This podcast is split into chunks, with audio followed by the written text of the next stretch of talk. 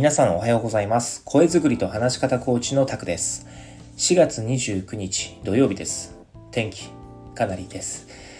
本日からゴールデンウィークです。長い方だと最大9連休になりますね。ですが、世の中に9連休がっつり取る人、どれだけいるのでしょうか。僕の方は仕事柄、暦上の休みはあまり関係ないので、うん、9連休、ああ、久しく取ってないなと思います。むしろね、えー、暦上の休みの、暦上の休みは、えー、まあ、休みを使って学ばれるという受講者の方が多いので、僕の場合はあ祝祭日、割と講師業やコーチング業で、えー、詰まっておりますと。えちなみに、えゴールデンウィーク初日の今日です。今日は渋谷で午後から塾生限定の対面グループワークを開催する予定です。また、5月4日もですね、対面講座を開催開催予定ですし、ま、その他、オンライン講座も開催を予定しておりますということで、僕の方はゴールデンウィーク、バリバリ仕事です。皆さんはゴールデンウィークどう過ごされますでしょうか？せっかくの連休です。ゆっくり休みたいですよね。毎日仕事仕事で疲れやストレスが溜まっている方は特に連休を使ってリフレッシュしたいんじゃないでしょうか。自分時間とか、家族との時間とか、レジャーとか、どこかへ出かけたり、美味しいものを食べたりと、日頃の疲れを吹き飛ばしたくなりますよね。その気持ち、とてもよくわかります。僕もそうです。いや、そうでした。会社員でマネージャーだった頃は、毎日終電ギリギリまで仕事してました。わずかな休みの日も仕事の電話が鳴りやまず、まあ、とにかくゆっくり休みたいと心から願っていました。そんな忙殺される日々を過ごしていると、たまの休みは、とにかくリフレッシュして疲れを取ること、ストレスを解消することばかりを考えていました。休みの前日は、たまりにたまったストレスを解消するために飲みに行くとか、飲み会開いたり、休みの日は家でゴロゴロしたり、ゴルフにハマっていた頃はゴルフ練習や同僚や先輩とラウンドに回って、休みっていいな、こうやってのんびりゴルフができるって最高だな、と幸せを感じていました。ですが、そんなある日気づいたんです。あれ？なんだか休みをストレス解消やリフレッシュに当ててるだけで、全然自分進歩していないなと。例えるなら、マイナスになった自分をゼロに戻すことに必死で自分をプラスに持ってっていないなと。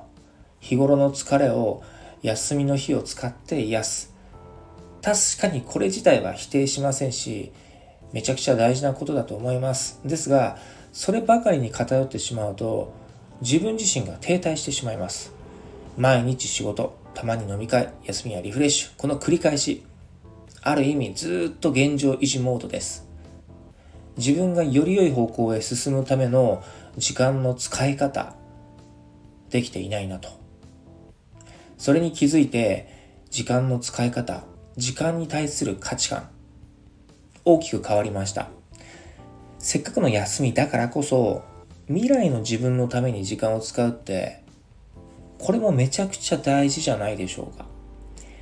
運動をして体力をつけるとか、勉強して知識を増やすとか、新しいことにチャレンジして経験値を積むとか、普段会わない人と会ったり話したりして思考の幅を広げるとか、何か自分にプラスになることを成長や変化につながることに時間を費やす。この積み重ねこそが人生を変えるのではないでしょうか。今はそう考えています。現状維持ばかりに時間を費やしていたら、今の延長線上にある未来しか訪れないっていうことです。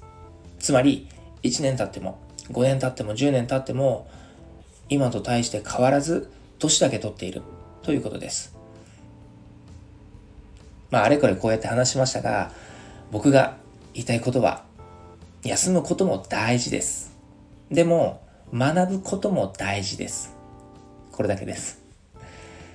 どれだけリフレッシュしても仕事の前日になると明日から仕事かって憂鬱になってしまう。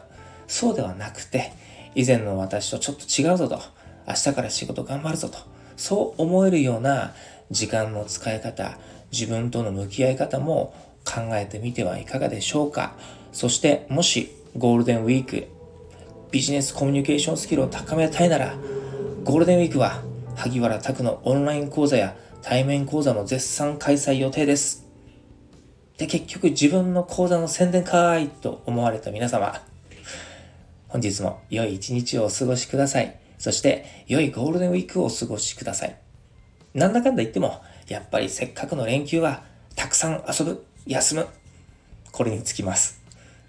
ですが、本一冊くらいは読みましょう。